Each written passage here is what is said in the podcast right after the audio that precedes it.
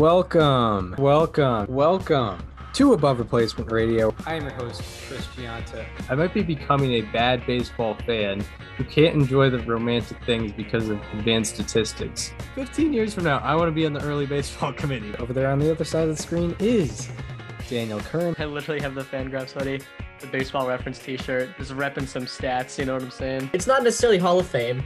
It's not necessarily above average, but we can guarantee you we are better than just the standard replacement level college sophomore. And welcome to Above Replacement Radio. We're talking baseball kind of whenever. I'm your host, Chris Gianta. Over there on the other side of the screen is Daniel Curran. How you doing, Daniel? Chris, I am doing very well today. Uh, we're back to like a legitimate two episodes a week, which feels very good. Um, but we do have a lot to talk about, even though it's just been like three days since our last recording. Yeah, usually, yeah, usually every three days. Sometimes it's hard to scratch and claw for topics, but uh, the baseball gods gave us a lot of different things to talk about, and, uh, and none yeah, of them the, good. Yeah, none of them good.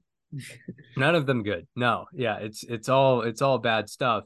Uh, but yeah, we we do have some material for for this episode, and the biggest news came on uh Wednesday night, I believe, or third, yeah, Wednesday or Thursday night, and uh, Perry Minasian, uh, Angels GM, announced that Shohei Ohtani could not pitch for the rest of the year, and the, that he had a tear in his UCL. Also, Mike Trout uh, is was going back on the IL, which uh, is unfortunate for the Angels, obviously, but more unfortunate for the Angels and also Shohei Ohtani is he has a tear in his UCL and is pitching is no longer pitching for an indefinite amount of time.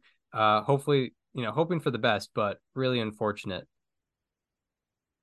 Yeah, UCL tear is probably the worst news that you can possibly get as a pitcher. Um, you know, that's usually the one that indicates Tommy John surgery. It doesn't always do that, uh, but you know, Tommy John surgery is quite literally a UCL replacement surgery. So, uh, any knowledge that that is the problem is very concerning to say the least. Um, and that's obviously what we're experiencing here with Shohei Ohtani. Um, he previously got Tommy John surgery in 2019, and he still hit that year. Um, so, you know, it is promising that he can keep going to a degree, but um, yeah, I don't know. It's it's it's just the worst news. Um, the worst part about it, you know, there are a lot of worst parts about it. What the hell? Yeah, yeah. There's there's there's nothing good out of this, and and yeah, it, it really did it really did surprise me that there was such an issue because you know he got Tommy John surgery not very long ago, and mm-hmm. yeah, usually when when we're talking about when we're talking about like second Tommy John surgery of their career, not that it's been announced that Ohtani's getting one, but there's a possibility of it happening.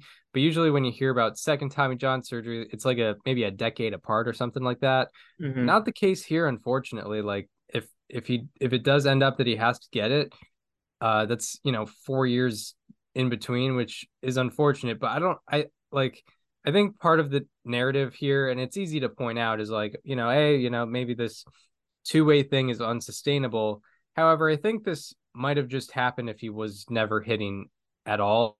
I think this could po- could have possibly happened if he was just a pitcher because of how hard he throws and like and like yeah, pit, you know, it's it's dangerous to throw baseballs in general and and especially when you're averaging like 96 97 on your fastball but uh but yeah i mean this i feel like this could have happened without him hitting but i'm sure him hitting didn't necessarily help yeah, I mean, Tommy John surgery and also just long term elbow injuries and arm injuries are becoming kind of an epidemic in baseball now. I think more than it ever has been in, in its history. Um, you know, I mean, it feels like every couple weeks, like couple times a month, we're getting reports about a pitcher needing Tommy John surgery. Um, that was not the case beforehand. It was usually just like a select few guys a year. Um, but yeah, I mean, we've had a lot of guys, even just like this year alone, like half the Rays starting rotation is getting Tommy John surgery. Dustin May is getting it again. Shohei might be getting it again. Like, it, there's just an endless. Andrew Painter got it earlier this year. Um, yeah. Yeah, I mean, it's every, it feels like all the time we're getting that kind of news and it's the worst. But, uh, you know, I think the biggest thing that people are talking about that's stemming from this is Shohei Ohtani's free agency. Obviously, we've been talking about it for like two years now. And, Uh, you know, we've been talking about the hypothetical. What does your offer look like for Shohei Ohtani for you know a a great pitcher and a great hitter for X amount of years? And this injury is probably going to cost him upwards of a hundred, maybe two hundred million dollars in total dollar value. Uh, yeah, I I have to I have to agree with that, and it might also cost him might also cost him some years too, because you know w- when you take the pitching out of it, he's still amazing, but he's also you know a DH. Uh, maybe he would. I mean, I don't think he'd be mm-hmm. thrown out in the outfield at all. Uh, hypothetically, if he if he can't pitch, maybe further down the line, if he doesn't want to pitch at all, maybe he would be you know an outfielder, but you know, he he's a DH right now, and even if you're the best hitter, uh, your value's sort of capped a little bit when you're when you're a DH. Like you're not going to get forty million dollars a year like Aaron Judge. It's you know I I know Yordan Alvarez hasn't hasn't hit the open market because he got an extension early in early in his career, but it would look like that if if Yordan Alvarez were to hit the open market right now, he'd get you know maybe 30 million a year like that and that would be a great deal for him uh so you know, but also with this, we're expecting Ohtani to pitch at some point again in his career. We don't know if it's next year. We don't know if it's two years from now, but we expect that to happen. So there is that value. However, you know, half that value is taken away if he can't, you know, for at least one year, if he can't pitch for that one year. Yeah. Um, it's you know, I think, you know, we've been talking about like $500 million contracts, even $600 million contracts. And I think all that is pretty much off the table now. Um, you know, he'll still get a very lucrative contract. I'm, I'm sure he'll get at the very least 300 million in total dollar value, maybe 400 million. But uh, there's no doubt that, you know, this arm injury cost him a lot of money. And the most concerning thing about it, I don't know if you saw this, Chris, but on Twitter, there were reports that Perry Minasian, the Angels GM, said that uh, the Angels did not check Ohtani's arm or do like a you know like a MRI or anything on him at all at all this year. And there have been several instances where he's been taken taken out of games early for very brief moments. Uh, like he's had several like very brief day to day like injuries during the year. Uh, and they usually come on his start days more than anything else. So I'm very surprised the Angels did not look into this sooner, especially with what they were dealing with, even just in trade value a month ago, right? Um, yeah. So I think that's a huge uh, mistake by the Angels there. Uh, you know, having the knowledge that this was going to happen, like they could have approached this a lot differently. And now we're obviously looking at a situation where they've lost Ohtani as a pitcher. They've also lost Trout as a hitter because he went back on the IL. They're 10 and a half games out of a playoff spot. Uh, it's over. Like effectively, it's over. And if they had known that, you know, I feel like they would have had a much different approach to the trade deadline. Uh, yes, they wouldn't have gotten as much value for Shohei Ohtani if they were that concerned as a pitcher. They can't just withhold that information. Uh, but you know, they would have gotten, they still would have gotten a haul of top 100 prospects for him, regardless. Yeah, right. Yeah, I'm curious what the protocol is just generally for teams looking at pitchers' arms. Um, and yeah, I mean, you you would think there would be extra caution with a player like Ohtani with who has you know you know last year he had over 1300 different batter pitcher interactions between him being a pitcher and being a hitter so you, you want to really check on his health. Um so yeah that is that is an interesting thing that you just brought up uh but I, I wonder what the protocol is in general on for all teams um well, considering that excuse me. But yeah, no, this is uh yeah, I, I think you're right that it does take, you know, a hundred million dollars plus off of a potential contract. Um, you know, I think he'll still go for a long term deal. I don't think there's I don't think he's gonna try to, you know, no he's he's not gonna go out try to get a one year deal and and no. uh no and and you know try to prove his worth and whatnot. But if anything, that might even look like a two year deal if he's if he's not going to be pitching next year or going to be very limited next year. Yeah, exactly, exactly. Which um, yeah, no, you don't do that. You take the money now. Yeah, but uh, but luckily, luckily, he is uh, you know, he's still you know he's still been the best hitter in baseball this year, uh, according to OPS and all that.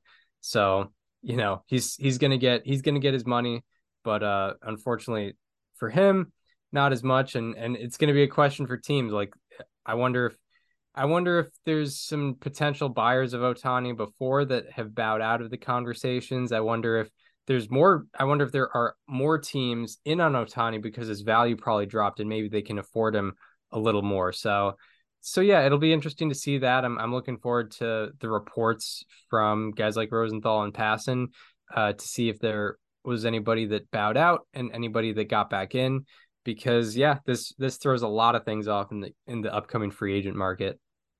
Yeah, no, it absolutely does. Um, you know, I'm very glad that as of right now, Shohei Ohtani is still hitting.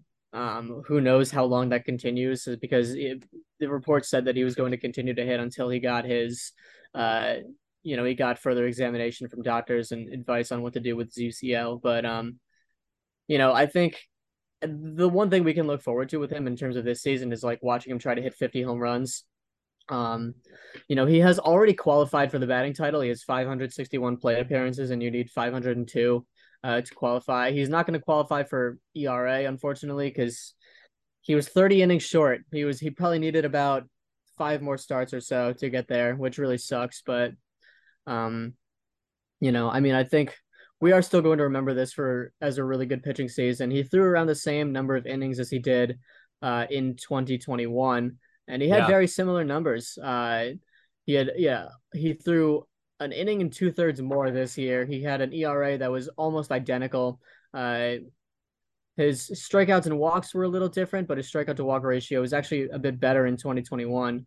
Uh, and he's doing even better offensively this year than he was in 2021 when he won his first MVP award. He's he has a higher batting average by quite a lot. He has a higher OBP, a much higher slugging, uh, and his OPS plus is higher by almost 30 points.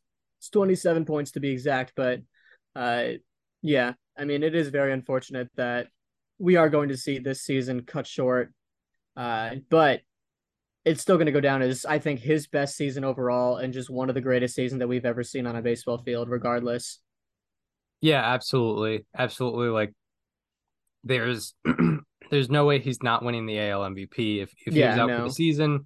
If he was out for the season, he's still won MVP. You know, he's. I he think has... yeah, maybe maybe he only gets 28 first place votes. Right. Yeah, he's he already has over a thousand batter pitcher interactions, which are more than any other uh any other players going to get this year. Uh for sure. You know, the the league leader in plate appearances is gonna have around you know 700.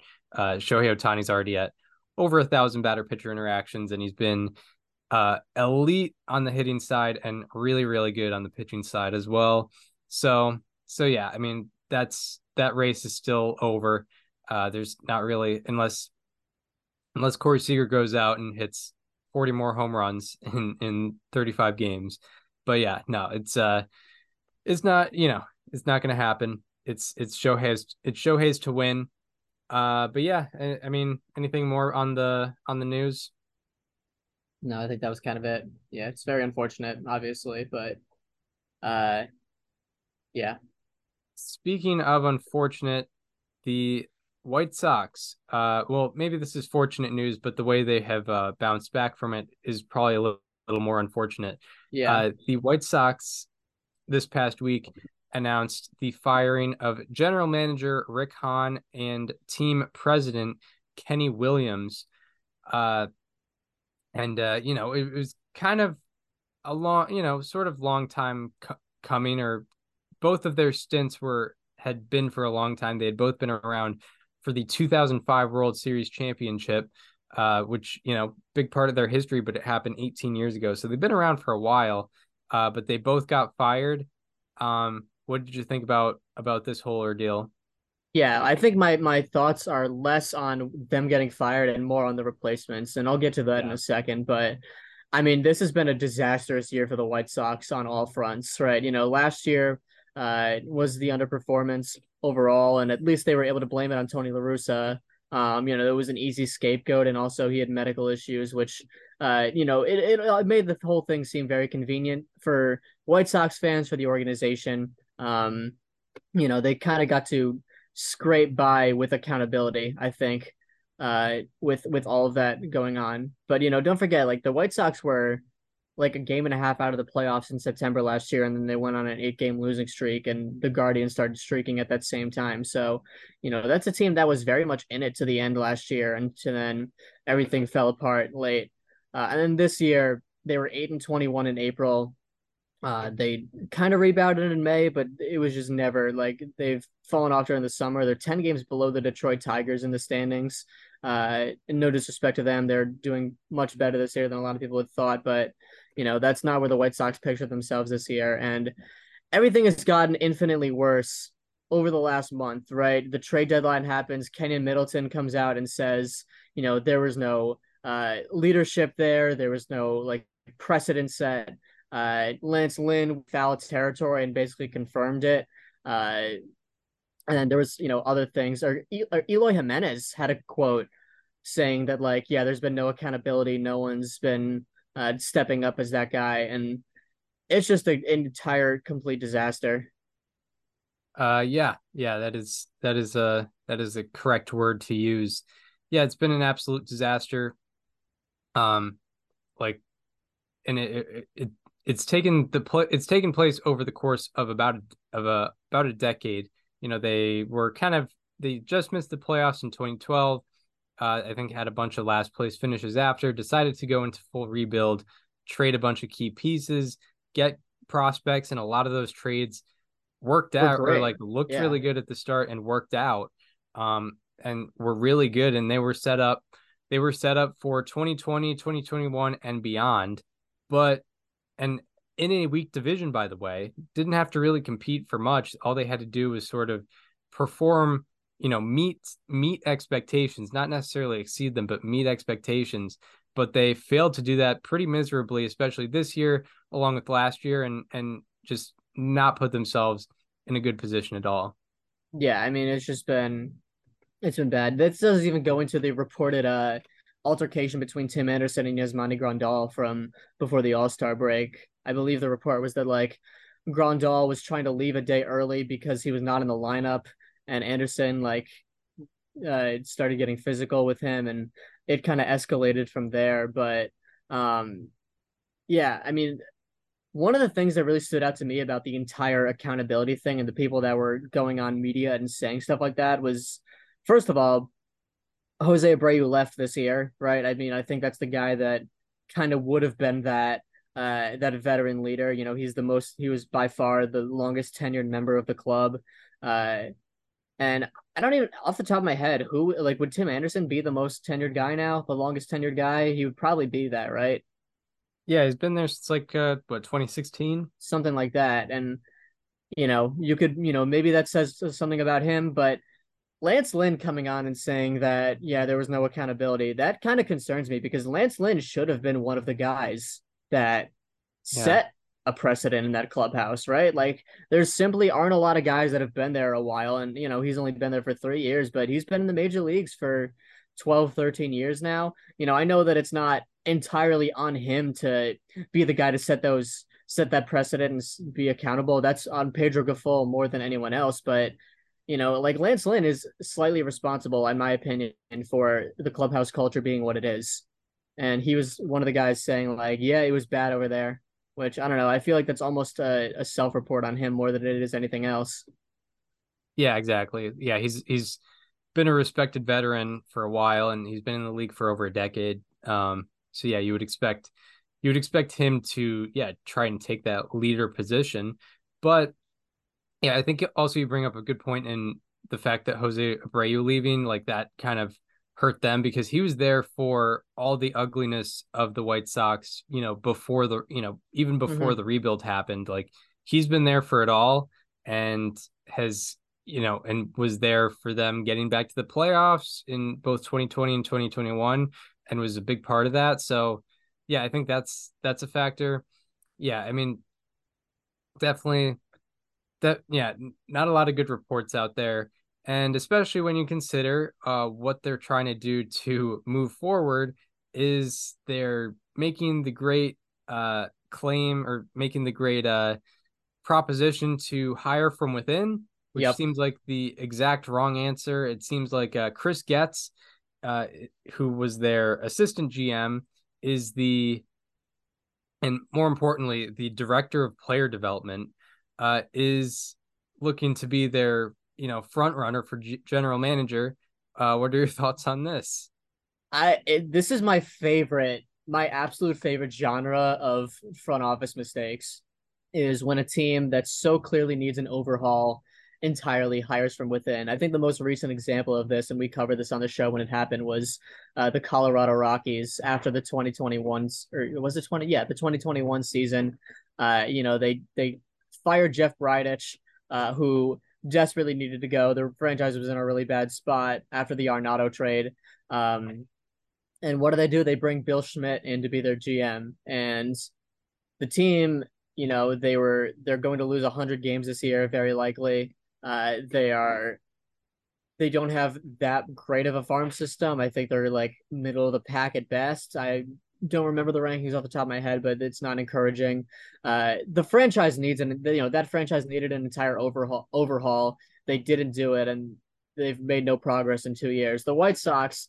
This is a similar situation. I know that there's talent in that clubhouse. I know that there's things that fans can be excited about with Luis Robert, with you know Eloy Jimenez if he can stay healthy, if you know Andrew Vaughn can start hitting the ball. You know, like they have guys, but what they need is an entirely they need to wipe they need a clean slate right? You know it does start in my opinion with jerry reinsdorf but that's you know he's not going to sell the team. Obviously he's going to own that team until the day he dies unfortunately but um you know they need a new gm they need a new everything in the front office. They probably need a new manager respectfully. I no disrespect to pedro grifol but like after a year like this like you just need to wipe a clean slate and start again. Um and I liked Rick as GM. I thought he did a good job, especially in the rebuild, right? I mean, he turned Chris Sale, Adam Eaton, and Jose Quintana into pretty much their entire core now, minus Luis Robert, right? I mean, they, you know, they got Giolito out of that. They got Reynaldo Lopez out of that. They got Yoan Moncada, Michael Kopech. They got uh, Eloy Jimenez, Dylan Cease. Like, that's all of the guys that uh, are you know the names on the White Sox minus Luis Robert, like those came from trades made by Rick. It didn't come from drafting, unfortunately, which is definitely somewhere where the White Sox have fallen short. It definitely didn't come from player development, like I said, minus Luis Robert, because uh, you know, the White Sox, they've had a pretty bad farm system for a while, and even the good guys come from trades. They don't come from drafting and developing. Um, so that's that's bad. That's unfortunate. Um, but yeah, you need to wipe it clean. Yeah, I think I think the good example to use for this one would be uh Chris, I'll let you explain this one, but the 2011 Red Sox. Oh yeah, yeah, yeah. Um 2011 Red Sox, they yeah, they had a big collapse. Uh went 7 and 20 in September, blew I think a 9 game lead in the wild card. Uh yeah, they lost it and they fired uh, Terry Francona did they fire Theo Epstein or did they like mutually part ways or uh, you know whatever language they, language Theo Epstein left. Um, and but they've got uh well they got Bobby Valentine, which wasn't the greatest, but yeah, I know that they got Ben Cherington, which I think was from within. Did they? Yeah, I mean, but they it is what it is. But they cha- they changed, yeah. My point being, like, it doesn't matter what you have when you are in this situation, you need an overhaul because I think, you know, in 2012, every franchise would have taken Terry Francona and every franchise would have taken Theo Epstein. And the Red Sox were lucky to have both. But after a season like that, with clubhouse issues that were reported, with a big collapse on the field, they were in a situation where they felt like they needed an overhaul. And they got a World Series two years later. And they were uh, a very competitive team with a dominant core five years later. Yeah, exactly. Exactly yeah, with the White Sox, yeah, the the the thing that really struck me when I was reading about the whole situation was, you know, Chris Getz, obviously he's the front runner to be GM. It hasn't been announced or anything, but that's that those are all the reports. That's the mm-hmm. direction mm-hmm. it seems to be going in. And one of his roles is director of player development. Yeah. And that's player development has been one of the main weaknesses of the Chicago White Sox. You look at the the top 10 draft picks that they've had, and they haven't been able to turn into much. Uh, 2016, it was Zach Collins at number 10 overall. 2018, it was Nick Madrigal. 2019, Andrew Vaughn. And they just haven't they haven't. Those were all top ten draft picks, not just first rounders, top ten guys that they haven't been able to figure out. Uh, and Carson that, Fulmer in 2016 too, or 2015. Yes, Carson Fulmer in 2015, he was number eight overall. Like they they obviously had ta- talent enough to be top 10 guys. It's not it's not like when there's that many guys that aren't working out. Part of much of the problem is the organization. It's not necessarily all on the individual players. You can't just get unlucky that many times. I think that has to do with player development. So hiring the direct, you know, hiring the d- director of player development as your next GM seems like the worst thing in the world to do when so many of your problems have been player development.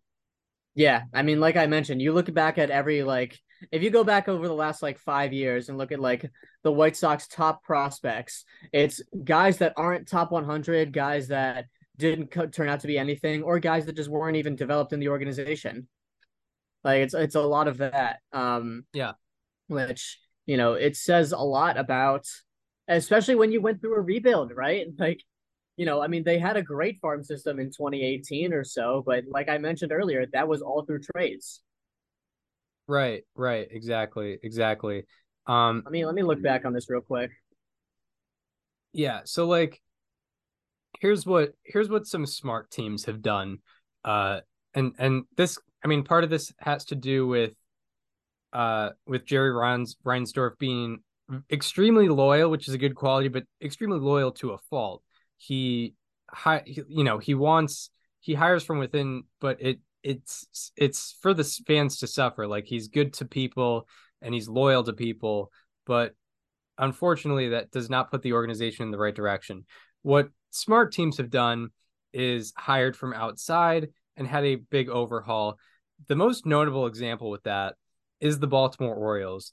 After uh, it was, I think it was after 2019 or right before 2019, they hire Mike Elias, who was working with the Astros, who had just, you know, garbage cans or not, they won the World Series and they were amazing at player development. And we've seen that beyond the whole scandal with how great their system has turned out players consistently year after year.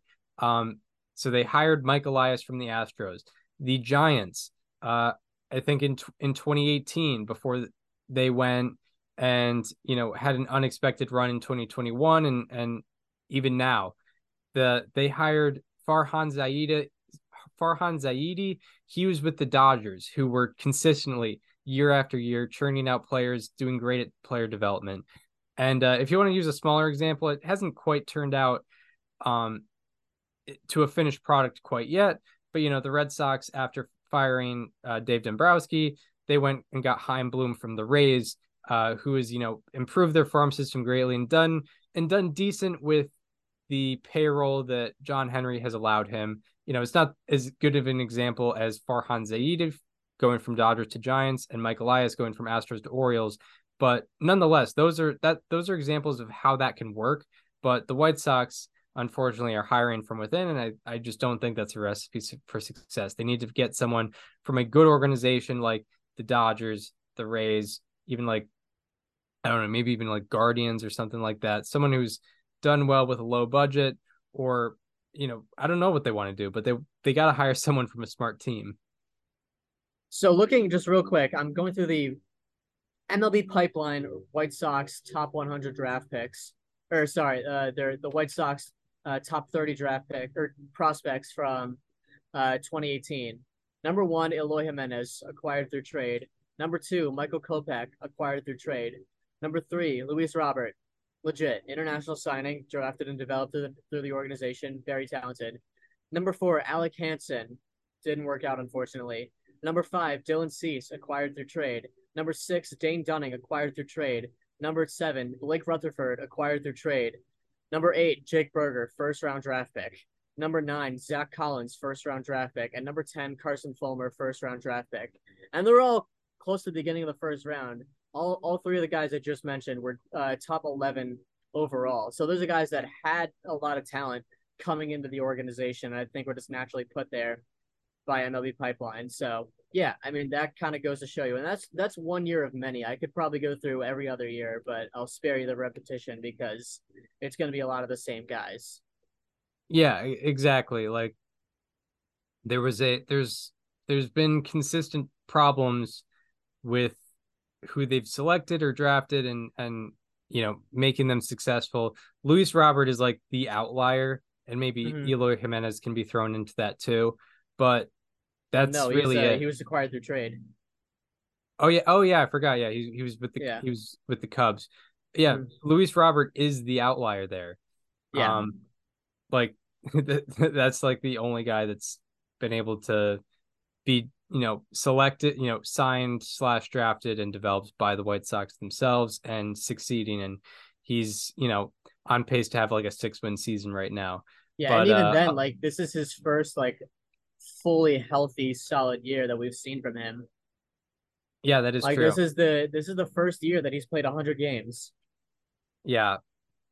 That is true. That is true. But um but yeah, I mean, that's that's been the White Sox. I mean, it's uh it's really unfortunate. I, I feel really bad for the fan base, especially with all the suffering that they went through in the mid 2010s to get not really much of a reward uh after not really get you know not even get to an LCS never mind win one yeah. and and get to a World Series and win one you know they they got to the LDS and that was it unfortunately um so I really feel really bad and I feel bad that they have no sense of like closure or new beginnings because this is this is the same it, it seems like this is going to be the same year after year and unless Chris Getz has some different philosophy that we don't know about but there's no reason to believe that as he was, you know, director of player development and look how that's worked out, unfortunately.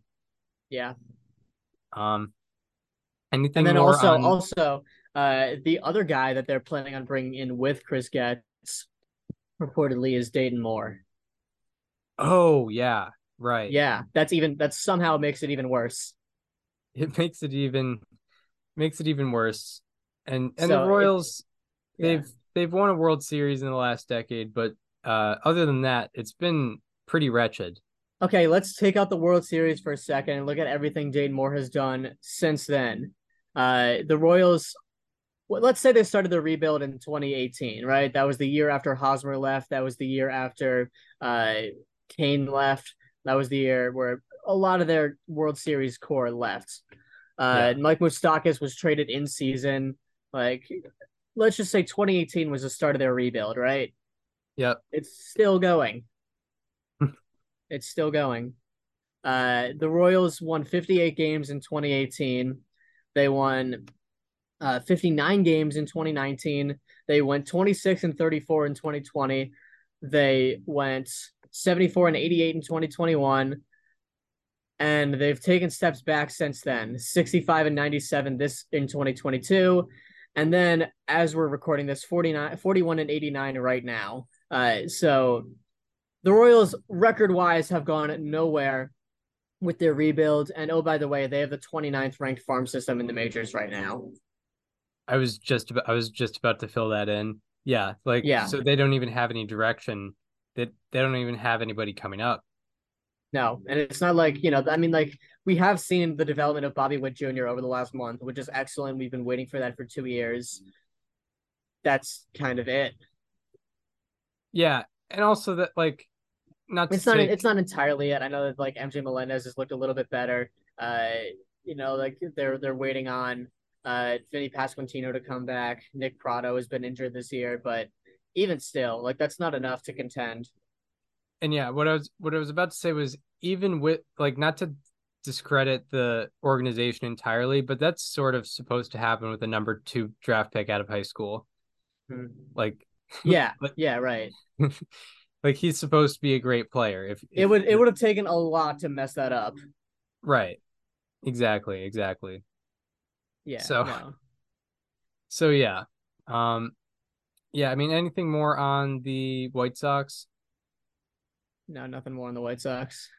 All right. Well, we'll get into our final bit of news, um, which we kind of prefaced this earlier in the year uh, when there was an announcement of a setback with his progress to potentially come back. But uh, Stephen Strasburg has retired from baseball officially, as he has not been on a mound in over a year. Unfortunately, has it been since 2021, or did he? he did pitch year? very briefly last year. Uh, he pitched one game. Yeah, so he hasn't, and he hasn't pitched consistently since 2019, uh, mm-hmm. when he won the World Series. You know, pretty much, yeah, pretty much won the World Series for the Nationals. He was the World Series MVP. Um, a big part of that, and uh, has officially retired. Um, just really unfortunate how it's been the past few years for him. Yeah, no, this is just it's it's the worst kind of news. Um, you know, I think this makes a lot of baseball fans our age feel old because you know we kind of grew up with Stephen Strasburg in his prime. Uh, you know, with the the playoff shutdown in 2012, and you know that was kind of a sign of we're doing it now because he's going to do so many great things going forward. And at this point, as we speak on August 26, 2023, we have seen everything that he was going to do going forward. And I think we can say that it lived up to the hype. Yeah, yeah, I would agree. I would agree. Like considering what he did in what he did in his career, what he did in the regular season, and especially the postseason. I mean, you can't talk about Stephen Strasburg's legacy without mentioning the postseason. Uh, but also, yeah, in the regular season, he was amazing. A career 127 ERA plus in over 1400 innings pitched. Uh, yeah, like he he did yeah he definitely lived up to it. Otherwise the nationals wouldn't have given him a 245 million dollar contract. Yeah um and we've talked about that offseason for the nationals quite a bit. You know it felt like they had to have re-signed one of strasburg or rendon and it turns out the correct answer would have been neither. Um right by the time it just felt like the right thing to do after coming off a world series but yeah i mean stephen strasburg um it is he's unfortunately I think one of the the great what ifs in in baseball history now because you know he did you know from 2010 his debut up until 2019 he was entering his 30s um and he was a guy that had a career uh a career wins above replacement around 30 around 31 actually on baseball reference um he was a guy that had uh, you know, about you know over 1,400 innings pitched uh, in his career. Had basically the his career stats. I mean, what like he had 3.22 ERA, a FIP of around three. Um, he was on a Hall of Fame trajectory, no doubt about it. Yeah, right, right, and he already had uh, over 1,700 strikeouts uh, to his resume through age 30. So he would have needed um, less than 1300 to get to 3000 eventually which he seemed like yeah that seemed like the case especially with guys like Scherzer, Verlander, uh, even like Kershaw performing amazing into their mid and and late 30s it seemed like a major possibility. It seemed that's why that's why no one really criticized the Nationals for paying him 245 million dollars when it happened. Like there was no signs pointing to this being a bad deal uh maybe a maybe it was the price was inflated a little bit because of postseason performance, mm-hmm. but it seemed like he was going to be a staple of that rotation, just like he had been a staple of that rotation uh, about every year since 2012. And don't forget, in 2019, the year before he signed that contract, yes, he won the World Series. Yes, he was the World Series MVP, but he also threw 209 innings that led the National League. Like, you know, injuries might have been on the Nationals' mind. He only pitched 130 innings in 2018, uh, and 175 the year before, and like he had had a couple tough things here and there, but he had thrown at least 125 innings every year from 2012 up until 2019. If there were injury problems or injury worries, I don't think they were this bad. Yeah, no, not at all. Not at all. It seemed like it developed in 2020 uh, and beyond and yeah, it, I forget the the exact term. I forget it's TOS. It's uh, it. I know the last word of it is sin is a uh, syndrome, but it was something where it was more than like an elbow issue or a you know a hamstring or a oblique issue. It was like something that was affecting a large portion of the body. Felt it like in his like in his shoulder, his back, his like everything he could barely move. He, he had trouble functioning like even just opening the door or picking up his kids. And it was a really, really big issue, which is why he has only been able to throw like 30 innings since the contract was signed, unfortunately. But like this was a major thing that I guess didn't show any symptoms uh, before 2020. Yeah, I mean, it's just, it's one of the saddest, I think, situations that we've seen in baseball, maybe in our lifetime. You know, like it's, yeah, I mean, it's just a huge what if. I mean, I luckily like he did still have a legitimate prime for seven years. He's not going to be a Hall of Famer, unfortunately, but he was on that pace for sure.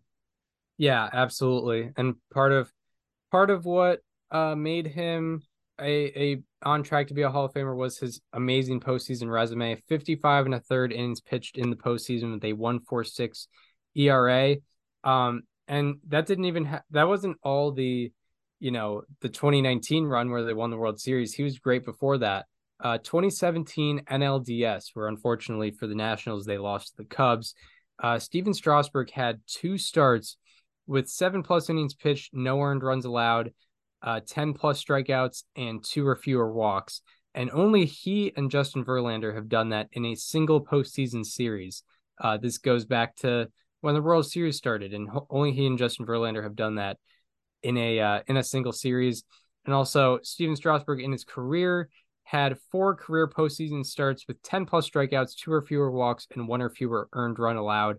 And only four other pitchers have four plus career postseason starts like that. They are Justin Verlander, Cliff Lee, Bob Gibson, and Max Scherzer. Um, so just amazing company, and he is a postseason legend, and it was cemented in 2019 when he won World Series MVP. Yeah, and I think a, lot of what makes his career so special is how he burst onto the scene in 2010, right? I mean, I think we all, all, even if you didn't watch it live, we've all seen like the highlights of his major league debut, that game against the Pirates, uh, where he went seven innings pitched, allowed four hits, uh, walked no one, gave up two runs, and struck out 14. struck out 14 batters. Yeah. Yeah, exactly. Exactly. Yeah, I mean, I think that's, you know, that's a memory that every baseball fan has, like I mentioned, whether you watched it live or not.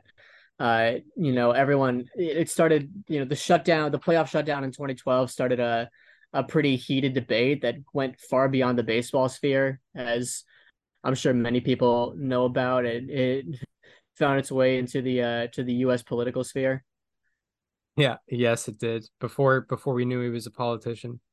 Even I think it even went beyond that. There was a I so one of my friends tweeted out a couple articles from 2012 about like Rudy Giuliani and Mitch McConnell voicing their opinions on it, which was kind of wild.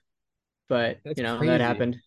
Yeah, which I didn't even realize that ever happened. But uh, yeah, yeah, that's nuts. Um, yeah, with uh with Stephen Strasburg, yeah, he his uh his major league debut uh has the it's the only yeah it's the only uh, MLB debut with 11 plus strikeouts and no walks.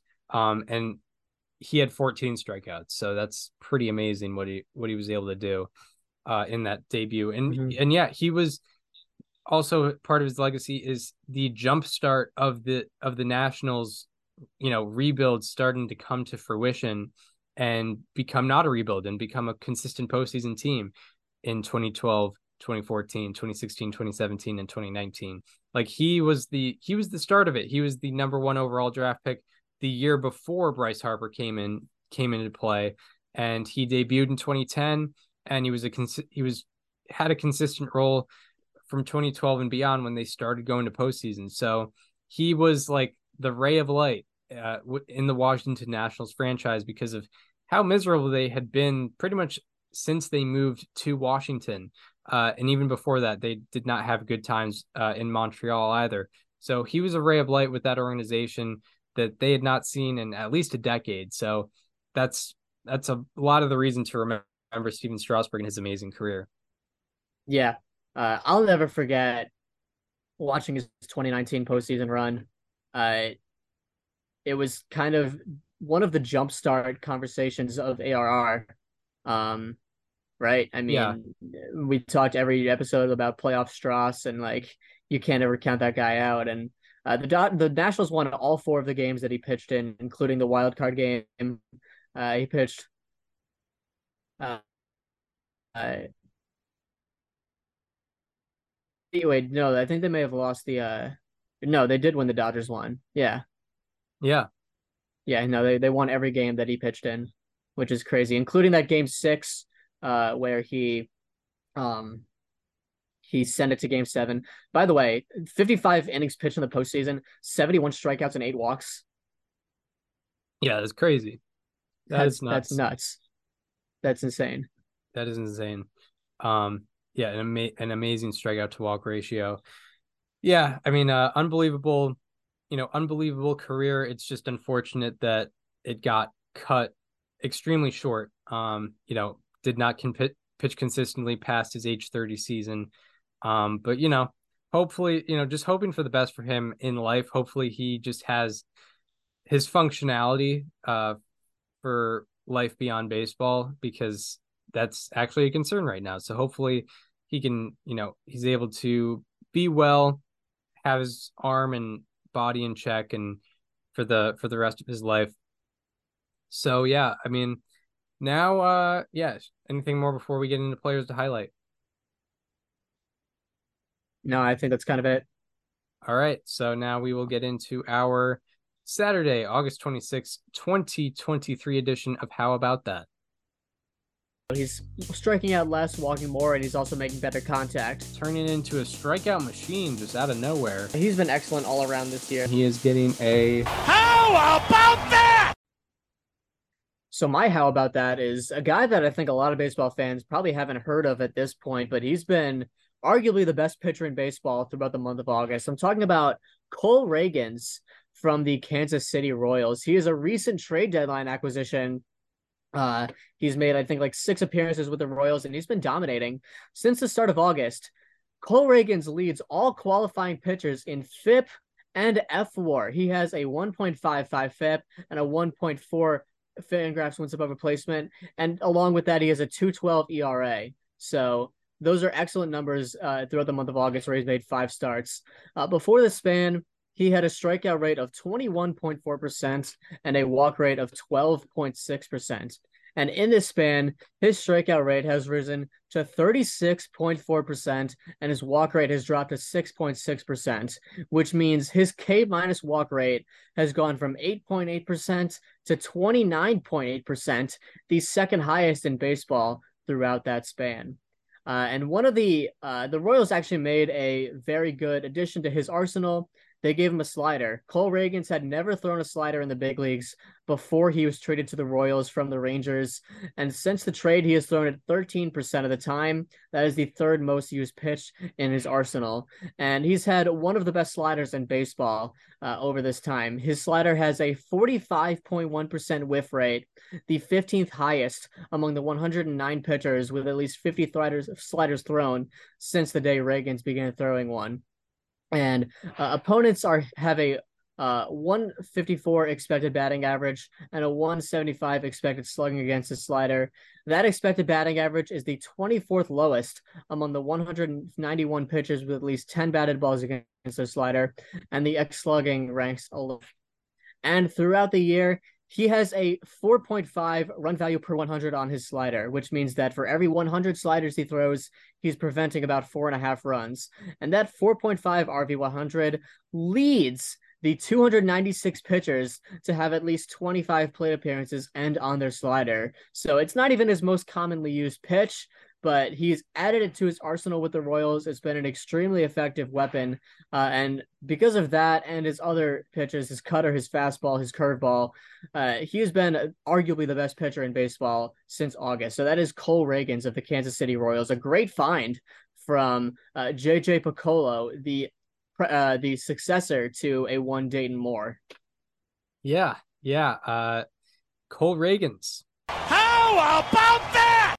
Um, yeah, he, he's been a swing and miss machine uh, out of nowhere. Uh, Cole Ragans has crazy, yeah, crazy to see him leading in fWAR and FIP uh, in the month of August. Uh, for my how about that, I am doing our first Yankee. Uh, I know things have not been going well in the Bronx, but uh, for one man, he's been he's been doing he's been doing well. Uh, and I'm also, you know, splashed because we're going reliever diving today. I'm talking about a guy by the name of Ian Hamilton, right-handed reliever for the Yankees. In the second half, he has a 1.27 ERA and 2.52 FIP in 21 and a third innings pitched. And out of 171 total pitchers with 20 plus innings pitched in the span, he is second in ERA and eighth in FIP. And out of 194 pitchers with 300 plus pitches thrown in the second half, uh, he has the lowest expected batting average and lowest expected slugging against, while having the third lowest expected WOBA against out of 194 pitchers.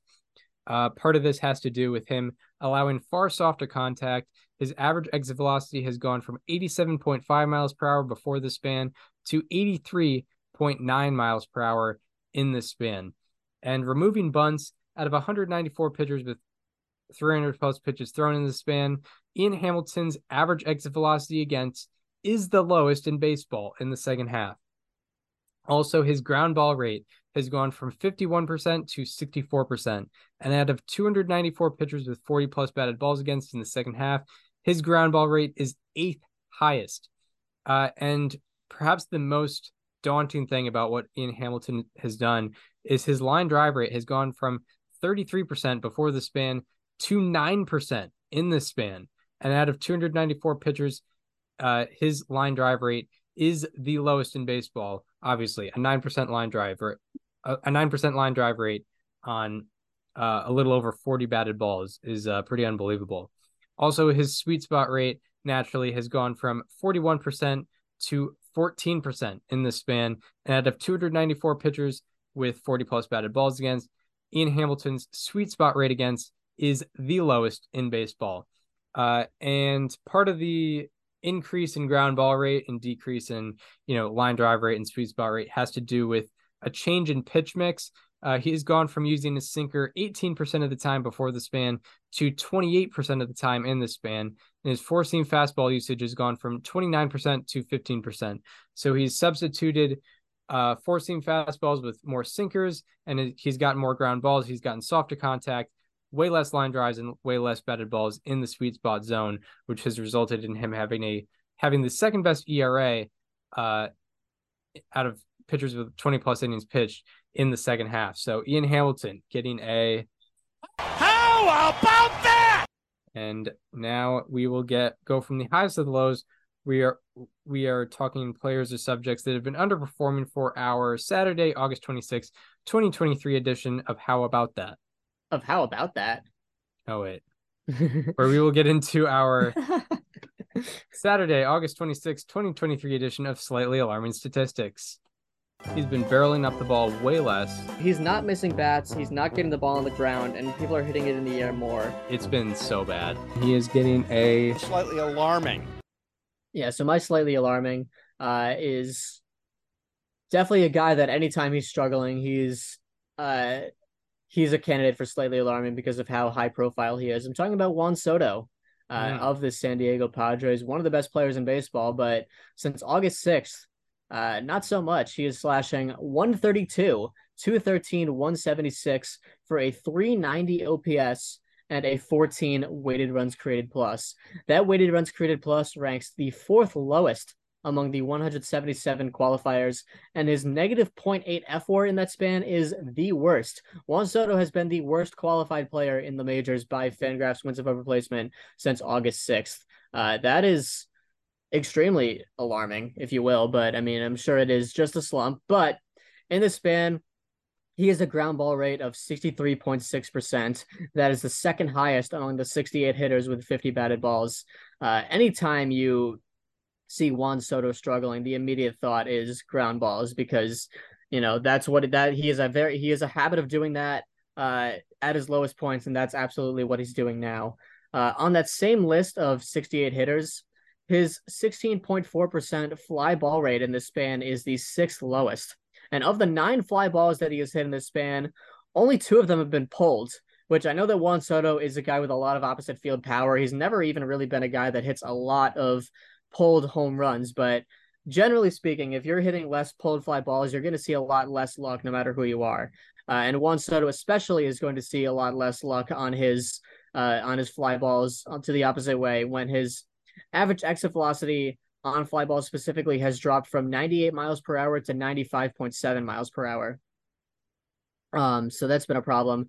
55.6% of his fly, fly balls have been 39 degrees or higher in that span, which is also an issue because at 39 degrees, home runs turn into warning track fly balls, no matter how much exit velocity you have. Uh, and before this span, uh, it was 43.1% of his uh, fly balls that were that high in launch angle. So he's hitting his fly balls a little too high. Uh, and during the span, Juan Soto only, I say only in quotes, only has a 9.9% walk rate, which we know when Juan Soto is cooking, his walk rate is around 25%. Uh, it was 20.2% below the span, but it is he has sliced it in half to for to where it's 9.9% now. Uh, and one of the reasons why this is and why he's struggling in general is that he's actually swinging more, which Juan Soto is known for not swinging. He's incredibly good at not swinging. He's arguably the best in the league at not swinging. Uh, and I say that because before this span, Juan Soto had only swung at 34.6% of all pitches thrown to him. That was the lowest rate among the 428 hitters who saw at least 300 pitches. By the way, Juan Soto saw, saw 2,000. So that is not cherry picked. Uh, and in this span, he has swung at 39.7% of his pitches, which you might be thinking, well, 39.7%, that's still very low. It's still going to be one of the lower rates in the league, which is correct. But his chase rate has gone from 15.4% to 19.9%. So he's swinging a lot more out of the zone. And because of that, that is one of the many reasons why he's struggling. So Juan Soto uh, has not been himself in the month of August, and it's for these reasons. Yeah, Juan Soto. Slightly alarming. Um, yeah, unfortunate for him and the Padres. Uh, my slightly alarming um is another all-star outfielder, but his you know kind of burst onto the scene uh this year and is you know struggling on a team that is struggling now for the Texas Rangers who are on an eight-game losing streak. But I'm talking about Adolis Garcia, who was at the All-Star game, also a home run derby participant. Uh, in his last 14 games, he is hitting 127 with a 449 OPS and 39% strikeout rate.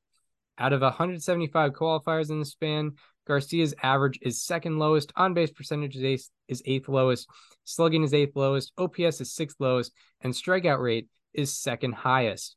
And out of 64 pitches, out of 64 hitters with 250 plus pitches seen in the span, his expected batting average is the lowest, expected slugging is sixth lowest, and expected WOBA is third lowest. Uh, as I mentioned, 39% strikeout rate. His strikeout rate has gone from 25% before the span to, as I mentioned, 39% in the span. And that's because he is swinging and missing at a lot more pitches. His whiff rate has gone from 30% to 41%. And out of 138 hitters with 100 plus swings in the span, Garcia's whiff rate is the fourth highest in baseball. And uh, a lot of it, you know, a lot of hitters, they struggle more with breaking pitches to you know, just the league in general swings and misses at more breaking pitches. But for Garcia, it's been the four seam fastballs. He has a 49% whiff rate on four seam fastballs. And out of 208 hitters to swing at 25 plus four seamers in the span, Garcia has the highest whiff rate on four seamers. And when four seamers are in the upper third of the strike zone and above, uh, he has a 68% whiff rate. So if you if you're throwing a four seamer uh, to Adolis Garcia, and he's swinging at it in the upper third and above. Two out of three times, that's going to be a swing and miss. And he has the most swings and misses in that area of the zone on four seamers in this span. So Adolis Garcia, he at one point I think was top, you know, top like 10 in position player fWAR, but uh the past two to three weeks he is uh he's fallen off a little bit, striking out a lot more, swinging and missing a lot more, and he is getting a slightly alarming. All right, so that'll do it for players to highlight, and uh, yeah, now into a little preview of the weekend ahead. Uh, we we are, you know, recording here on a Saturday, so all the series have gotten going, but we have, uh, you know, I'll mention some of the series that you should uh, keep your eye on for the next couple days, and Daniel will go over the day by day pitching matchups. Uh, a series I'm definitely keeping my eye on is Giants Braves. Giants are fighting for a playoff spot. They've been cold a little bit, and they are facing off against the Braves. Uh, Spencer Strider dominated last night um, to en route to a, a victory in a very good pitchers duel, which was uh, Spencer Strider versus Logan Webb. But that was last night. Uh, another good series to watch is Red Sox Dodgers for you know the obvious reasons of Mookie Betts' return, but also the Red Sox, but also are, Ryan uh, Brasier's return. Also, yeah, Ryan Brasier's return. It's uh, the Rickey Henderson series. It's it's a great, it's a great uh, it's a great matchup. Uh, yeah, Ryan Brasier's return and uh, Kenley and Justin Turner are facing their old teams. A lot Alex of Verdugo's facing his old team. Yeah, Connor Wong facing his former organization. Just so much, so many connections. Jeter De- oh wait. And not, and uh and not to mention the 2018 World Series rematch uh also yeah. and 1916. Uh who could forget? So so yeah, but also the Red Sox are only three and a half games out of the wild card spot, so they're fighting for their playoff lives while the Dodgers are uh maintaining that that uh that top spot in the NL West and maybe even fighting for a one seed potentially. They're four games back on that. Uh, along with that, we have the uh, Rangers and Twins. Rangers need to get back on track. Twins trying to keep a hold of that AL Central. And uh, another premier series to watch for the playoff races are the D backs and Reds. Shout out to the D backs. They've really recovered nicely and are in a playoff spot once again.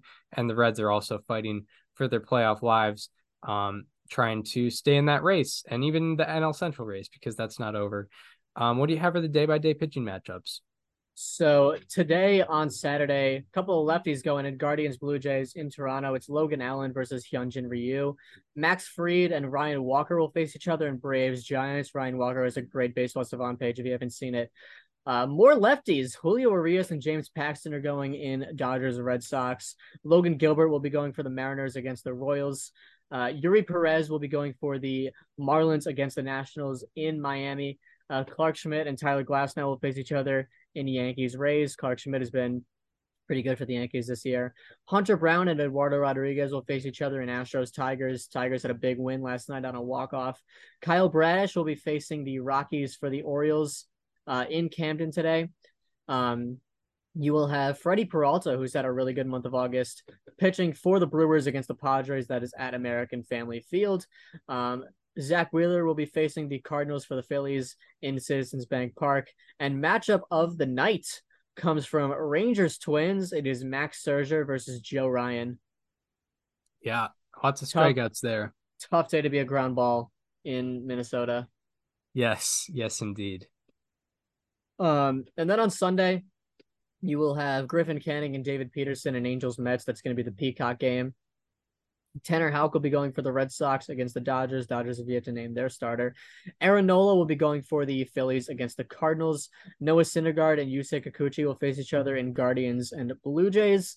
Justin Verlander will be going in Detroit against his old team for the Astros. That'll be a fun one. Um, Carlos Rodon and Zack Littell will face each other in Yankees and Rays. Paul Blackburn and Mike Clevinger will face each other in A's White Sox in Chicago. Uh, Michael Wacha and Adrian Houser will pitch against each other in Padres Brewers. Get ready to get housed. Uh, Graham Ashcraft will face the Diamondbacks for the Reds in Arizona. Luis Castillo will face the Royals for the Mariners at T-Mobile Park. And matchup of the day, I'm gonna go back to Whites to Rangers and Twins because there honestly aren't a ton of great ones, but it's Jordan Montgomery versus Bailey Ober. Yeah, yeah, tough day. Tough day to be a walk. Yeah, uh, in that one. Mm-hmm. So, uh, yeah, and that does it for this installment of of Above Replacement Radio. We hope you enjoyed this one.